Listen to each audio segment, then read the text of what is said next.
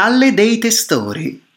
Nella zona più occidentale di Venezia, oltre il piazzale Roma, dove c'è la piccola chiesa di Sant'Andrea, si trova una Calle dei Testori, così chiamata perché vi erano case riservate all'arte dei tessitori di seta, che fungevano anche da ospizio per malati e infermi della stessa arte.